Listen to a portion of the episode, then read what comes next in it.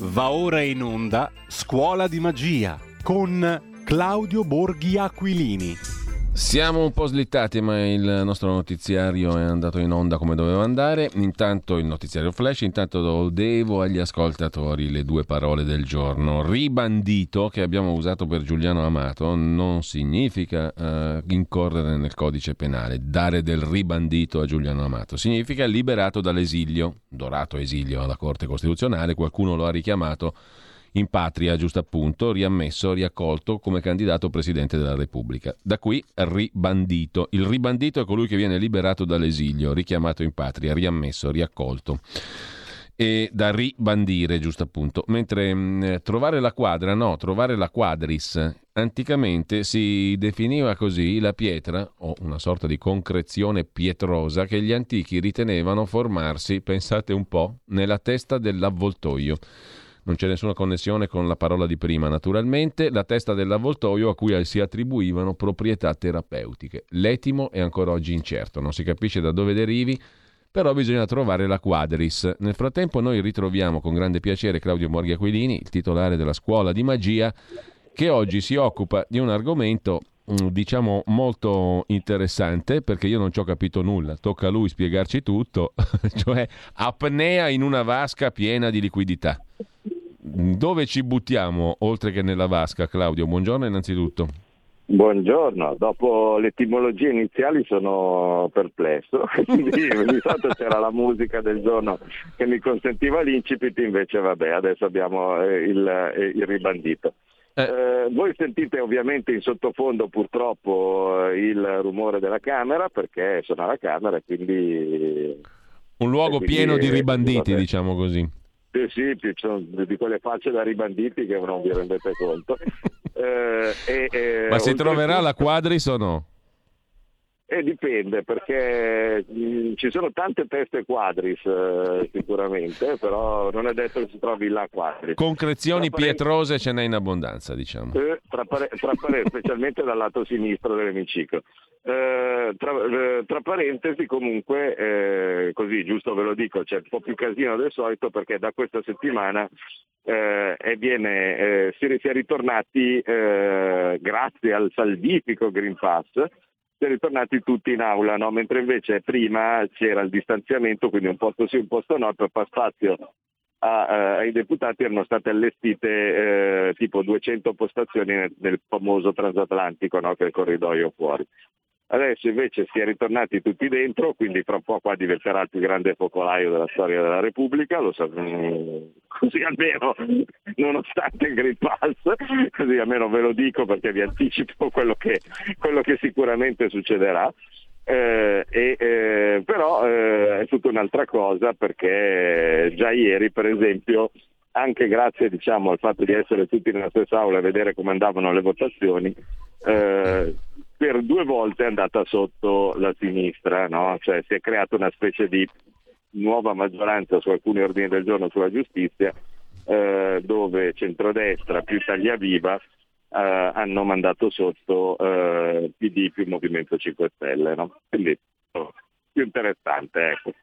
Eh, è poi anche più facile fare quelle scene lì quando si viene un po' alle mani, no? similari, dove poi magari alcuni dei nostri eccellono. No? Eh, e niente, quindi scusate il sottofondo, vi spiego la, il, diciamo, la, la, questione magica di oggi. Voi avete sicuramente visto mh, tante volte i, uh, dei, uh, degli illusionisti oppure dei maghi eseguire uh, un, un, numero dove praticamente incatenati no, vengono messi dentro in un, in un recipiente d'acqua e all'interno del recipiente pieno d'acqua incatenati riescono a liberarsi e poi uscire a respirare. Bene, una situazione analoga di apnea, no, che mette in difficoltà quindi chiunque e eh, può essere che qualcuno possa eh, diciamo, tentare di liberarsi e, e venirne fuori, sta avvenendo in un livello non, non prima mai visto, No? C'è proprio una cosa che, che, io sono andato ieri bene a controllare i numeri e, e, e, e facevo fatica a credere ai miei occhi. Uh, in alcuni paesi importanti come ad esempio la Germania. Che cosa succede? Succede che i tassi di interesse sui titoli di Stato, quindi il tasso di impiego certo del risparmio, per essere, per essere chiari, è ancora negativo. Quindi, in buona sostanza, io pago per prestare i soldi allo Stato. È una cosa strana, ma in tempi dove si richiede assolutamente la sicurezza, no? cose di questo tipo, e soprattutto in tempi dove le banche centrali comprano a man bassa ancora i titoli di Stato, ciò avviene. Quindi un titolo di Stato tedesco a 10 anni ha un rendimento circa del meno 0,3 all'anno, per intendersi. Non dà nessun interesse, io lo pago adesso a 103, fra 10 anni me ne restituiscono 100. Okay? Quindi uno dice ma chi lo fa? Eh, chiunque eh, voglia depositare a, a, tasso privo di rischio i propri denari. Questo, questo meccanismo normalmente dovrebbe avere a fronte un'inflazione zero. Invece in Germania l'inflazione è al momento al 4,5%. Questa cosa cosa comporta? Comporta quello che appunto io chiamo l'apnea, no? vale a dire eh, eh, il, la repressione finanziaria estrema. Chi ha liquidità, chi ha risparmi, chi ha, chi ha soldi da parte, se li investe in titoli di Stato non prende nessun interesse, ma l'inflazione fa perdere, ma, ma l'inflazione fa perdere eh, il valore di, eh, del, eh, del risparmio medesimo. La cosa è pesantissima perché circa il 5% di differenziale fra gli interessi che uno incassa e l'inflazione significa molto banalmente che i miei risparmi perdono di valore del 5% ogni anno. Su tutto l'ammontare degli, degli investimenti in obbligazioni sono cifre iperboliche. Iperboliche, perché, e, e perché io considero l'inflazione come perdita secca di valore? Beh, piuttosto semplice. Voi immaginate inflazione come potere di acquisto, no? cioè perdita di potere d'acquisto. Allora, se io per un anno ho 100.000 euro e con questi 100.000 euro compro 100.000 pesche e l'anno, pross- l'anno dopo, dato che il prezzo delle pesche è salita, eh, il prezzo delle pesche è salito, io con 100.000 euro compro 80.000 pesche, no?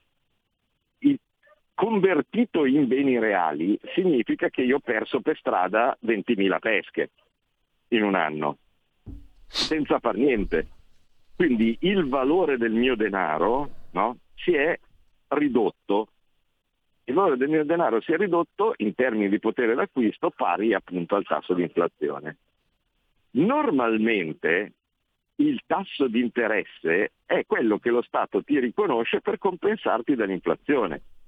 Cioè, vale a dire, io presto dei soldi allo Stato, quando, quando lo Stato me lo ridà, dato che c'è l'inflazione, il denaro vale di meno, per compensare il fatto che io ho prestato i soldi quando valevano 100, me le ridà che valgono 80, lo Stato mi dà 20 di tasso di interesse. Motivo per cui, se ben vi ricordate, per questo motivo io vi ho sempre spiegato, vi ho sempre raccontato che il livello eh, di eh, come si chiama, um, il, il, livello di, di uh, uh, scusate, eh, qui stanno facendo casino, c'è già subito la prima rissa, uh, che il livello di debito pubblico non è importante, perché in realtà è, è un deposito, no? Cioè io sto, de, come si chiama? Io sto depositando dei, dei soldi che in realtà mi danno, mi danno un tasso di interesse che mi protegge dall'inflazione e lo Stato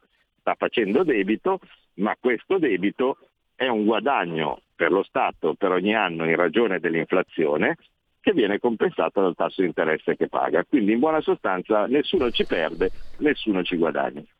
Se c'è questa differenza qua, c'è questa differenza pari al 5% tra il tasso di interesse che lo Stato paga sui suoi titoli e il tasso dell'inflazione, significa che il risparmiatore è spiazzato e i soldi gli scottano in mano perché tenendoli lì nei titoli di Stato il risultato è che perdono valore ogni anno. Che cosa può fare allora a questo punto il risparmiatore per scappare no, da, questa, da, da, questa, situazione, dalla, dalla, da, da, questa apnea no, dentro nella vasca no, di, di, di, liquidità, perché deriva dal fatto che c'è dell'eccesso di, di denaro in giro.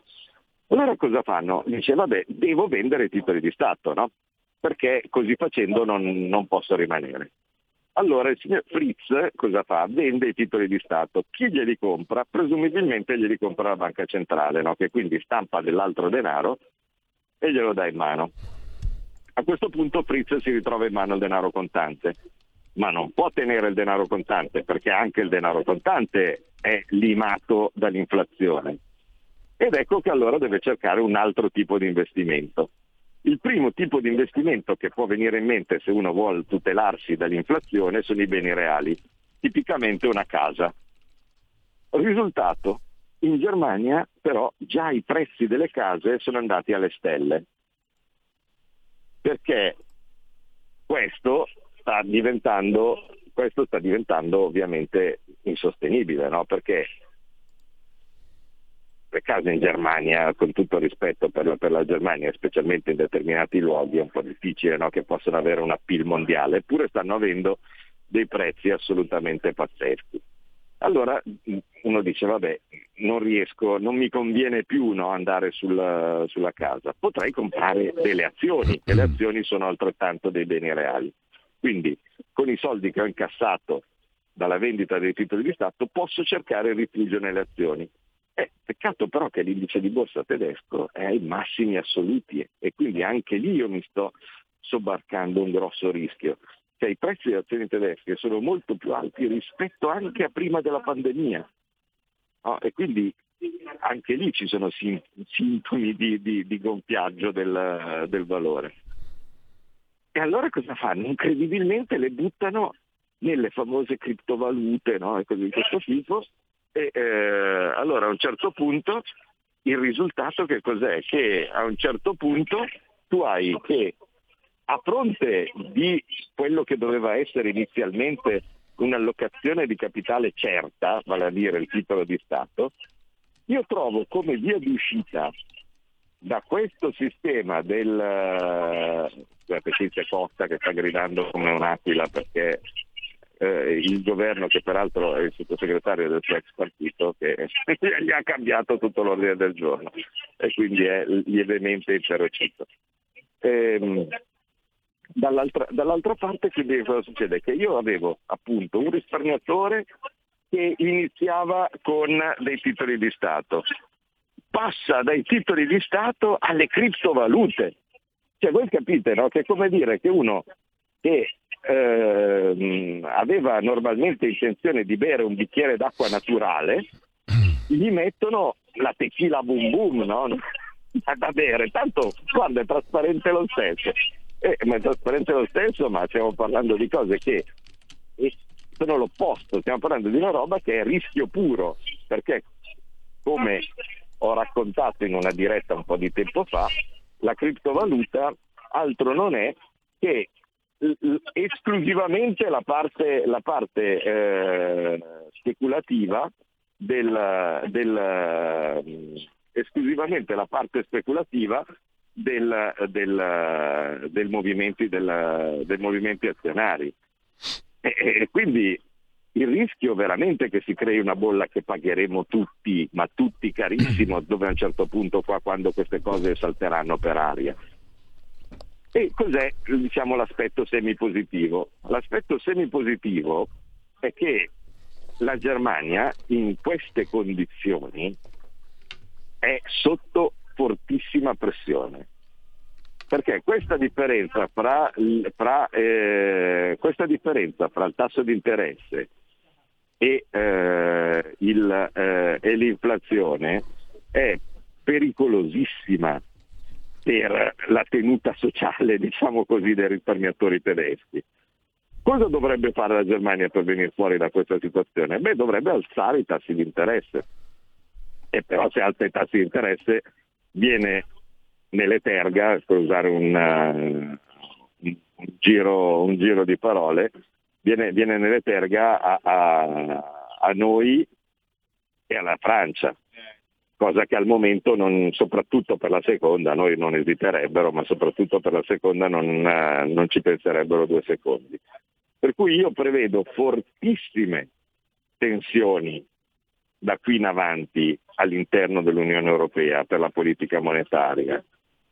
E voi sapete che una delle mie speranzielle per venirne fuori dalla questione monetaria è se per caso eh, la Germania a un certo punto pensasse che è poco conveniente rimanere nel, nel, nell'area euro.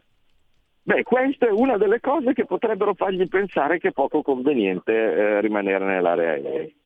Perché è evidente che se la Germania riprendesse il suo marco tedesco, no? ecco che il marco tedesco non avrebbe più bisogno della repressione finanziaria no? e quindi della differenza tra i, i, i tassi di mercato eh, eh, e, e, l'inflazione, si adeguerebbe.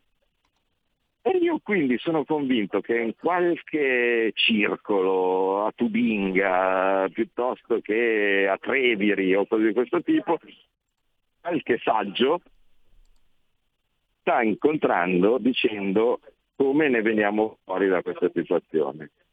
Ecco, per me è molto molto importante vedere come stanno evolvendo queste cose perché potrebbe essere uno di quei famosi motivi che quando io dico che dovrebbe andarsene la Germania per iniziare a smantellarla, tutti mi dicono eh, ma che fa fare la Germania di, di, eh, di andarsene dall'area euro? Gli conviene? Ecco, in questo momento non venendo e o riescono a imporsi inchiappettando, scusate il verbo, noi e la Francia, ma non mi pare che in questo momento abbiano una leadership politica che sia in grado di poterlo fare, oppure potrebbe effettivamente succedere qualcosa, potrebbero riniziare delle tensioni all'interno del, del, dell'Unione Europea che sono per un vero sovranista sono eh, miele, cioè la tensione all'interno dell'Unione Europea, le forze disgregatrici, no, per chi come me ovviamente ambisce al ritorno a una comunità europea non bloccata dall'unico parametro monetario uguale per tutti, no, che ovviamente dà origine a, eh, a, delle, a dei disequilibri, sarebbe secondo me una cosa molto molto molto importante da tenere d'occhio con grande attenzione. Certo, se questa cosa dovesse arrivare anche da noi, cioè se anche da noi a un certo punto dovesse iniziare l'inflazione a fronte di tassi zero, beh, noi comunque avremmo un po' più di margine perché le nostre case in questo momento sono a prezzi fermi da tantissimo tempo per motivi peraltro ottimi, eh, sinceramente, eh, perché sono minacciate da tasse e tutto. Però potrebbe oggettivamente essere una, diciamo così, una valvola di, di, eh, di, di sfogo per, eh, per, riuscire, per riuscire a, venirne, a, venirne, fuori in modo non, non piccolo, ecco, o quantomeno in modo abbastanza, abbastanza clamoroso. Eh, niente, quindi io direi che questo è secondo me un, uno scenario um, che dobbiamo tenere, tenere presente eh, perché potrebbe essere la chiave di quello che pos- potrebbe succedere in Europa fra, fra, un po'. Adesso, caro Giulio, sì. una volta che abbiamo parlato di questo, poi se come sempre possiamo aprire ovviamente le linee dopo Bene. le 10. No? Esatto, Seminari. tra poco abbiamo la solita pausa breve e poi vi È ricordo. È ovvio che, che, che, non, si possono, non, non, si può non fare un, un accenno alla... Ah, oh, ma che bello, ma che figata, no? sono finiti, finite le votazioni degli ordini del giorno, quindi posso anche andare fuori molto velocemente, prima che arrivino gli altri. Aspetta. Aspetta, aspetta, aspetta che scappo.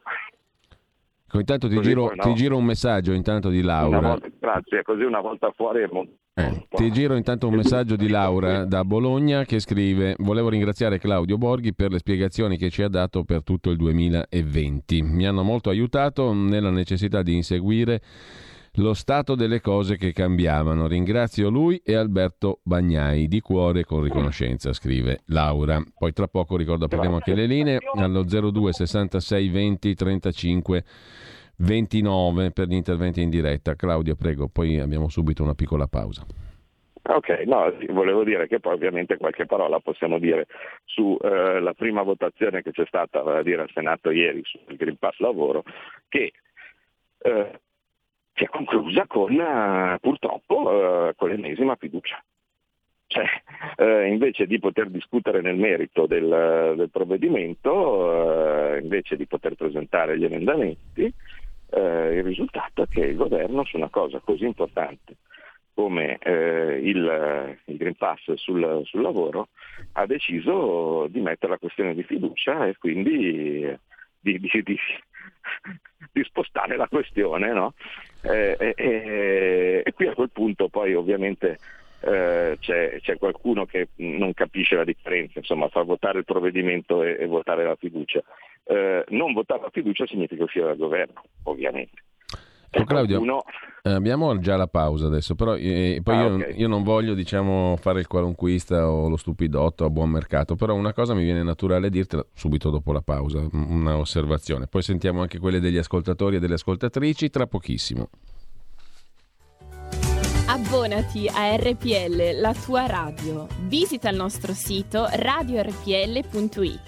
Con il tuo contributo tieni alta la tua voce libera. Come ascoltare RPL la tua radio? Semplice. DAB Plus, la radio digitale. Canale 740 della TV digitale terrestre. Smartphone e tablet. Scarica l'app di RPL la tua radio per Android o iOS. Smart speaker Amazon Alexa. Installa la skill per Alexa di RPL la tua radio e prova a dire Alexa, apri RPL la tua radio. Dal tuo computer puoi ascoltarci sulla web radio o web tv o in auto su Android Auto o Apple CarPlay. RadioRPL.it. Semplice.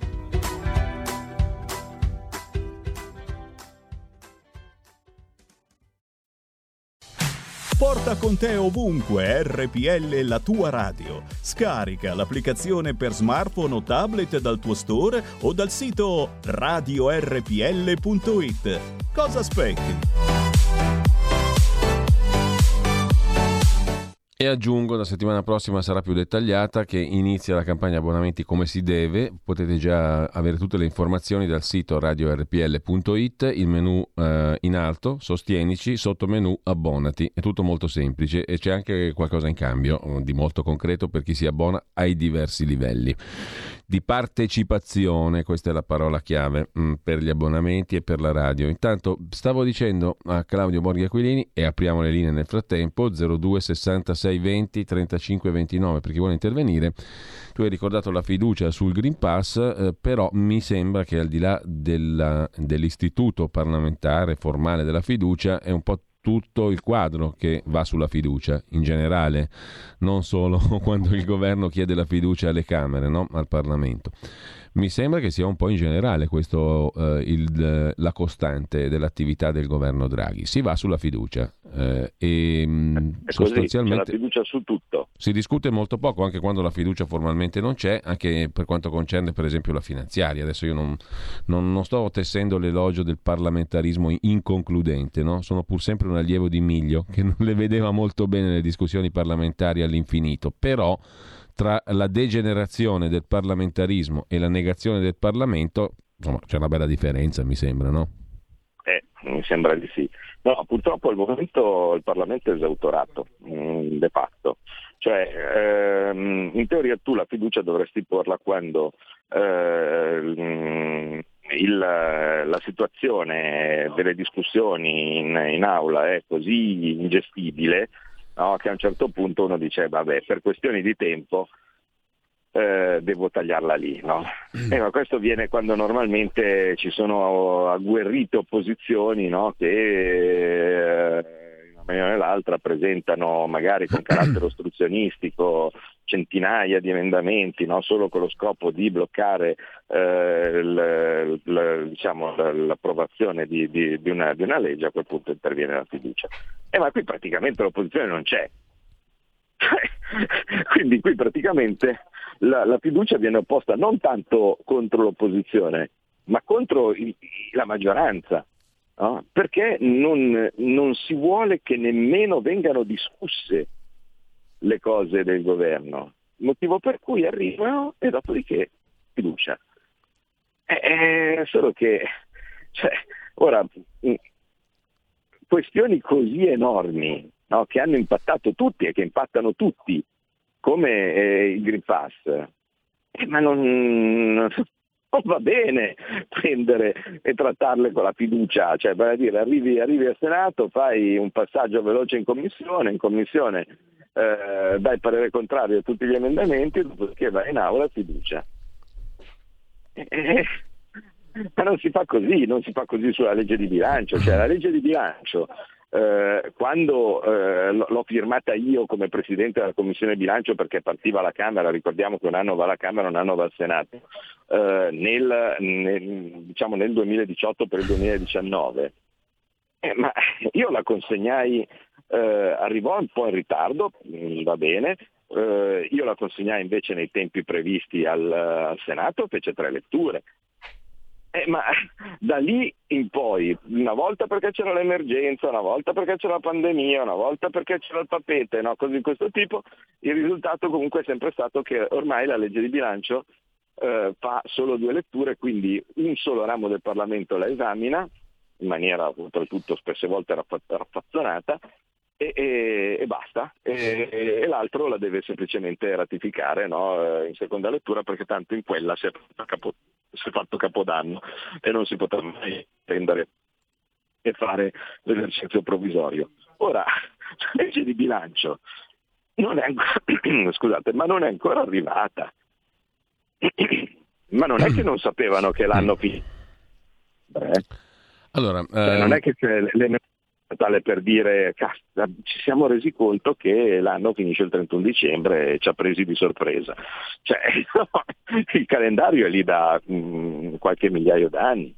E, e, eppure non è ancora arrivata la versione definitiva, ancora oggi mi girano sul telefono le, le milionesime bozze e, e, e via andare.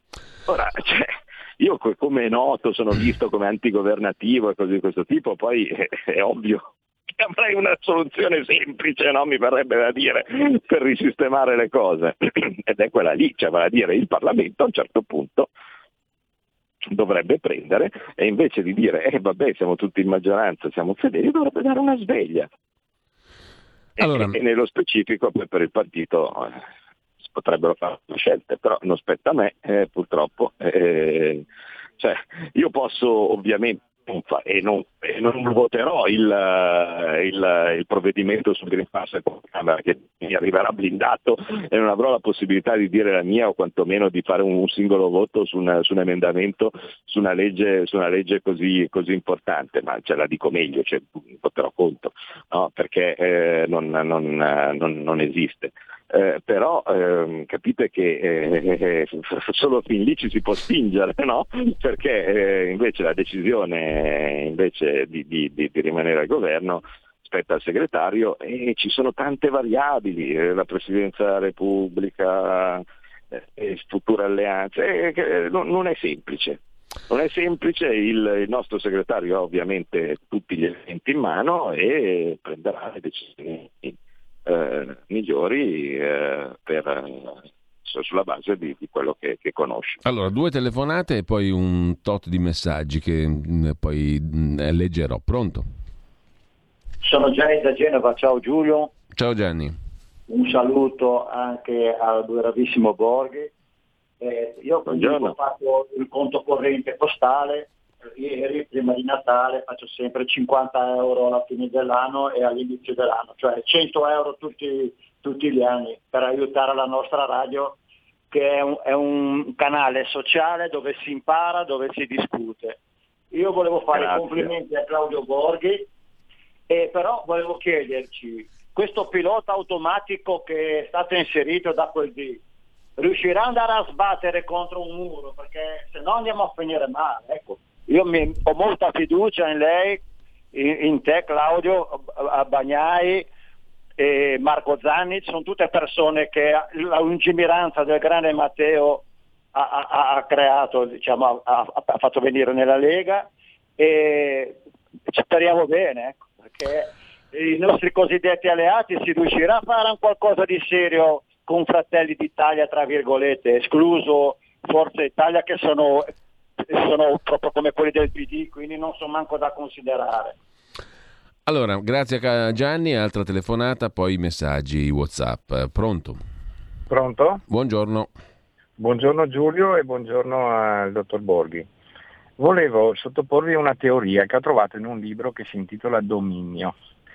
Allora, questa teoria dice che eh, i re avevano bisogno dei loro sudditi perché con il loro lavoro gli procurassero i mezzi per sostenere un esercito che gli garantiva potere e eh, sicurezza. Eh, I sudditi ce l'avevano con il re, però il re doveva avere cura di questi sudditi, c'era una lotta di classe. Poi eh, dal re siamo passati allo Stato, lo Stato aveva bisogno dei cittadini che con il loro lavoro e le loro tasse mh, finanziassero lo Stato. C'è sempre stata una lotta di classe tra i poveri, non, dico i poveri, ma insomma i, quelli che dovevano pagare le tasse e lo Stato. Eh, ma è sempre stata una lotta dal basso verso l'alto. Adesso gli stati sono finanziati da eh, multinazionali che ricevono i soldi stampati da banche private, quindi non ha più bisogno del lavoro dei suoi cittadini. Sostiene questa tesi che la lotta, la guerra proprio la chiama lui, si è spostata dal basso verso l'alto al, dall'alto verso il basso. Volevo sapere cosa ne pensavate di questa teoria. Bene. E, e una domanda proprio secca.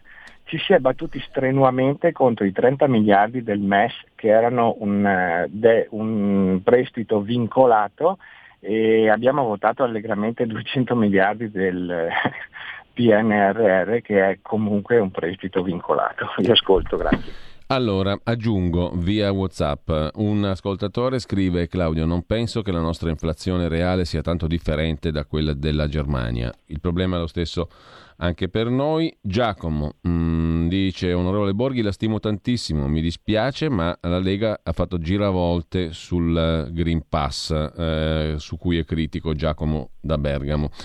Eh, ancora un altro messaggio, Gino e Maria di Ostia, come Stato abbiamo 2740 rotti miliardi di debito, il giorno che nessuno lo comprerà avremo il fallimento, siamo già falliti e non lo sappiamo come se ne uscirà.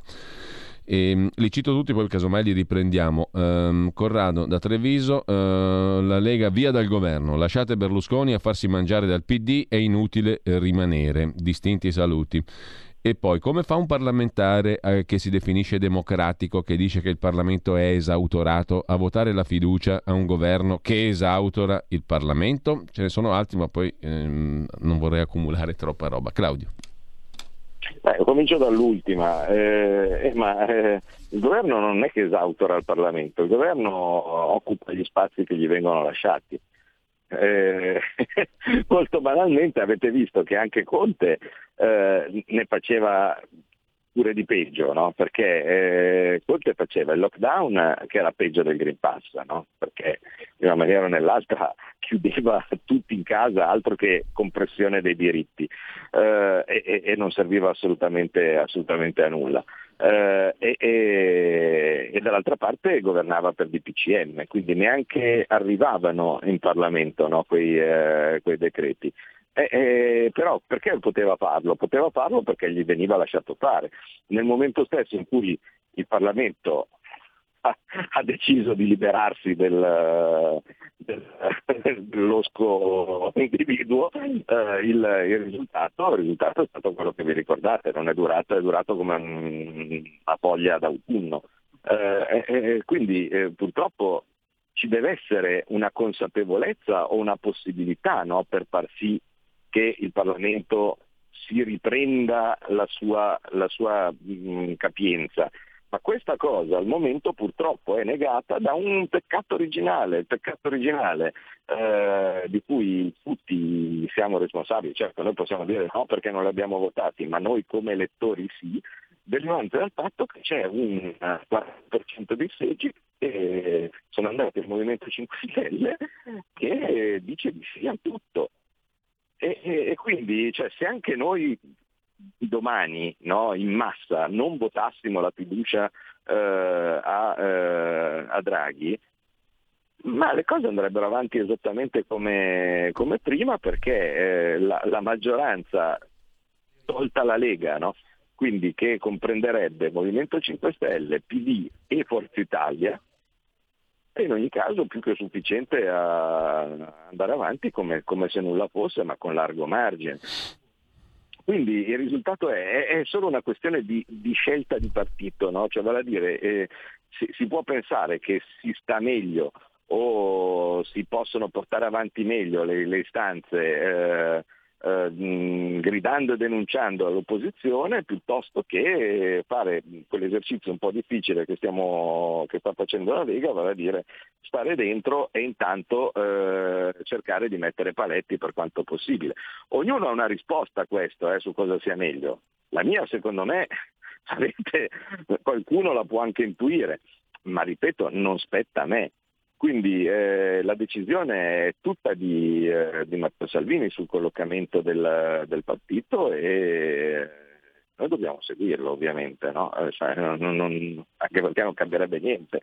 Eh, l'unica cosa che può fare è che cos'è? Ah, va bene, io non voto io la fiducia, no? Così, così. Vabbè, ho capito, non voto io la fiducia e, e no, non votare io la fiducia non è una sfiducia verso, uh, verso, verso Draghi eh, cioè, non votarla, per carità, si può non votare, infatti eh, ieri se si è notato al Senato in tanti non l'hanno votata no, quella fiducia, però si potrebbe dire voto contro, no? cioè dire direttamente voto no. Eh, ma vot- votare no, no, non è tanto una sfiducia verso Draghi, è una sfiducia verso il tuo partito. Perché se il tuo partito ha scelto, in qualsiasi, per quanto si possa discutere, di rimanere in questa posizione no? e quindi di rimanere all'interno della maggioranza per cercare di eh, controllare quello che avviene e eh, eh, per poter presumibilmente eh, diciamo, riuscire a gestire meglio la questione che qua in questo momento tutti percepiscono come fondamentale, che è quella dell'elezione del Presidente della Repubblica, che arriva fra breve. Mm. Eh, questa, questa, scelta è quindi Votare no è sfiducia Salvini, non sfiducia Draghi, che tanto è un voto su, su 630 che, di cui non gli frega assolutamente nulla. Eh, questo è. Per quello che riguarda invece eh, se riusciremo a fare qualcosa con Fratelli d'Italia o seminari, beh, dobbiamo, dobbiamo perché sennò altrimenti è molto semplice, cioè, tutti, cioè andare da soli è la cosa più semplice del mondo, ma se vai tutti separati da tutte le parti vincono gli altri, eh, c'è un modo molto, molto lineare, eh. Eh, dopodiché la tua coscienza è tranquilla, però intanto continua a governare il PD. E, e, e quindi è, è, secondo me è un dovere che, che Salvini e Giorgia Meloni eh, hanno, quello di riuscire a, a mandando giù differenze eh, e così via, di, di, di, andare d'accordo. E dovrebbero capirlo anche eh, i nostri e i loro sui territori, perché i nostri e i loro sui territori, mh, accecati da eh, le inimicizie, piccole inimicizie di bottega, no? perché ah, ma questo qui mi sta sulle balle, ma quell'altro assessore, ma quell'altro consigliere una volta mi ha fatto questo sgarbo e così via. Sono lì che si stanno, in vista anche delle prossime elezioni comunali, si stanno sgambettando ma non significa non capire nulla, cioè nel senso io mm, vengo da Como, eh, da Como Fratelli d'Italia ha già cominciato a presentare il proprio candidato no, a fronte di un sindaco uscente eh, senza consultare nessuno, ma do, dove volete che si vada così? No? Cioè, quindi su tutti quelli del territorio devono darsi una calmata e eh, confidare sul fatto che Matteo Salvini e Giorgia Meloni, che io sono certo che si stanno sentendo molto molto più spesso di quello che facevano in passato riescano a mettere in cantiere quella cosa che sarà il prossimo governo del cambiamento. E quindi dobbiamo soltanto sperare, essere fiduciosi che si possa, si possa portare, portare, a termine no? e, e, e, si possa finalmente andare a governare con, eh, liberandosi di, di, di, grillini, piddini no? e Per quello che riguarda invece eh, quello che ha detto il signore tu, il fatto... T'abbiamo perso. Quella... Sì? Eh, male, adesso, adesso forse sì, sì, prego.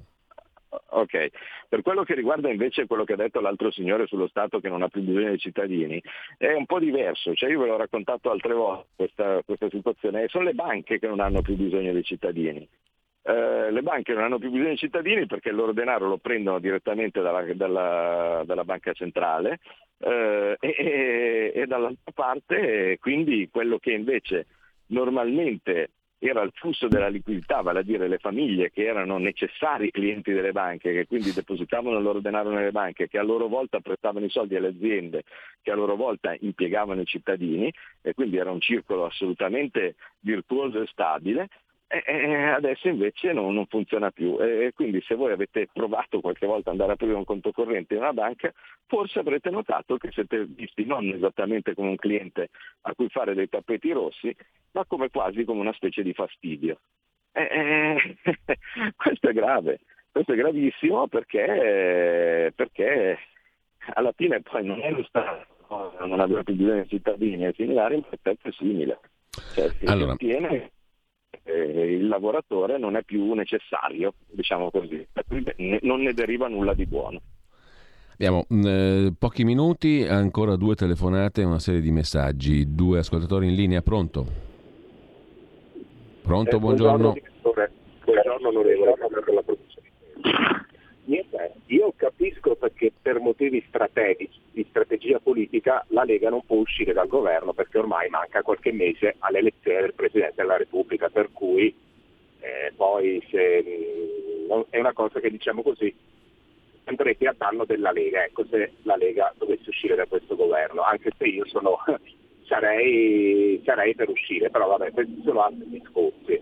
Poi nel concreto ecco, vorrei dire, ma eleggere il Presidente della Repubblica per fare cosa? Cioè noi in questi anni abbiamo avuto delle esperienze proprio dal punto di vista proprio per Presidenti della Repubblica che hanno praticamente deciso o oh, insomma si sono lasciati imporre delle decisioni che sono venute dalla, sappiamo benissimo da Bruxelles che hanno di fatto deciso le politiche del Paese, il futuro del Paese, per cui eleggere il Presidente della Repubblica... A cosa serve, no. dice lei, va bene. Eh, altra telefonata, grazie all'ascoltatore, pronto? Pronto, buongiorno, sono Marino da Brescia. Buongiorno. Volevo chiedere un'informazione, per favore, breve breve. Sui siti cospirazionisti spesso si legge che la Banca Centrale Europea è privata. Ecco, vorrei una delucidazione autorevole da parte vostra in proposito se è privata o pubblica. Grazie e buona giornata. Claudio Borghi Aquilini. No, beh, questo è facile, no? è pubblica nel senso che eh, i, gli azionisti del, della Banca Centrale Europea sono gli stati, eh, per cui, eh, ma, ma, anche per dire, questa questione del pubblico-privato è sempre...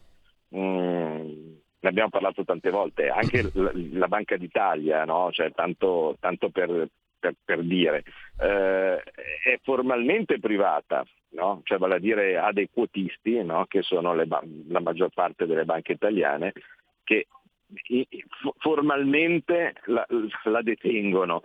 In realtà un istituto di diritto pubblico, vale a dire agisce come se fosse un, istituto pubblico, cioè il, il governatore della Banca Italia non lo nominano i putisti, cioè non, lo, lo, nomina, lo, nomina, il Presidente del Consiglio eh, e, e, così via però mm, vi ricordate che non è, eh, anche questo, forma, questo, formale rischia di diventare in certi casi sostanziale eh, e vi ricordate vecchie questioni, l'oro no, e similari, insomma sono, sono tutte cose che, che, portano lontano, però formalmente no, non è privata la Banca Centrale Europea.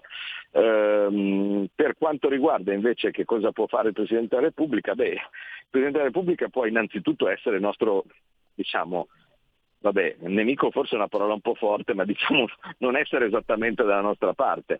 Cioè, quante volte quest'anno in questa legislatura noi avremmo potuto eh, sanare una situazione anomala no? eh, che si era venuta a creare con le armi della democrazia andando a votare, quante volte il Presidente ce l'ha negato. Cioè, quando noi siamo usciti dal, dal governo con 5 Stelle, in teoria, tenuto presente che già si stava partendo con uh, un, uh, un, Parlamento dove la maggioranza non c'era, no? perché eh, quella, la maggioranza Lega 5 Stelle era stata diciamo, cercata d'emergenza, ma non, non, si erano presentati in coalizione, quindi era già partito con un'anomalia. Ecco, una volta finita quella, ehm, logica avrebbe voluto che si fosse andati a votare. Invece vi ricordate cosa è successo, no? si sono inventati il ribaltone totale e questo l'ha deciso il Presidente della Repubblica. Eh, e, e, poi una volta fallito Conte, anche lì si sarebbe dovuti andare a votare. Ricordate che è venuta fuori la storia che non si poteva votare perché c'era la pandemia. No? Tutto il mondo invece votava, ma stranamente solo da noi non si poteva votare perché c'era la pandemia. No? Eh, eh, tra l'altro, mh, scusate, sempre la stessa persona, vale a dire il nostro beneamato Presidente, che aveva negato il voto perché c'era la pandemia, usa adesso la stessa scusa, no? non si può manifestare perché c'è la pandemia. Oh, ma è curioso, cioè c'è la pandemia e colpisce solo ed esclusivamente le espressioni della democrazia. allora... c'è, la, c'è, la, pandemia, non si può votare, non si può manifestare, cose di questo tipo. Boh. Insomma, mm, mm, e quindi capite che cercare di mettere una persona che, eh, boh, cioè, ragazzi, noi poi eh, come sempre si, si, si, spalancano le braccia, eh, vale dire si cerca di fare qualcosa, ma che sia espressione del centrodestra che in questo momento va per la prima volta forse nella storia, diciamo così, eh, all'elezione del Presidente della Repubblica con eh, concrete possibilità di, di, di, di, esprimere un suo uomo, perché i voti di partenza sono 450 su 1000 e gli altri però non sono 650 compatti, gli altri sono 650 dove c'è dentro di tutto, beh, eh, insomma è un'opportunità importante. Ecco. Allora, eh, pochissimi minuti, una sventagliata di messaggi via WhatsApp al 346 6427 756. Andrea da Torino per controbilanciare il ricorso alla fiducia, il voto segreto. Voglio vedere la fiducia di Draghi dove va a finire. Eh, Gianni da Roma, in che modo l'eventuale uscita della Germania da questa Unione Europea dovrebbe favorire l'Italia? Non resterebbe sempre la Francia a farla da padrone colonizzandoci ancora? Di più, scrive Gianni da Roma. Mm, altro messaggio, Alberto da Treviso. C'è la possibilità di un'alleanza futura con Alternativa C'è? Poi Stefano, stimo Borghi e la radio, gli chiedo se è possibile sapere perché nessuno si è interessato più al problema delle cartelle esattoriali. Claudio Albairate, permesso verde, un fatto da tutti taciuto, sconosciuto, i virologi ammettono pure loro che i vaccinati non sono immunizzati, per cui possono reinfettarsi e trasmettere il virus grazie al Green Pass. A questo punto il virus ha trovato il suo mezzo di trasporto certificato legalizzato. Stefano, tetto ISEE 27.000 euro sulle villette super bonus confermato, praticamente hanno eliminato il bonus ai privati. Contributo Lega inutile un'altra volta. Eh, Simone da Novara, reddito di cittadinanza, 250 milioni, non so quanti accertati di truffe, super bonus casa 800 milioni, opere pubbliche buco nero, non sarebbe meglio che lo Stato non facesse nulla?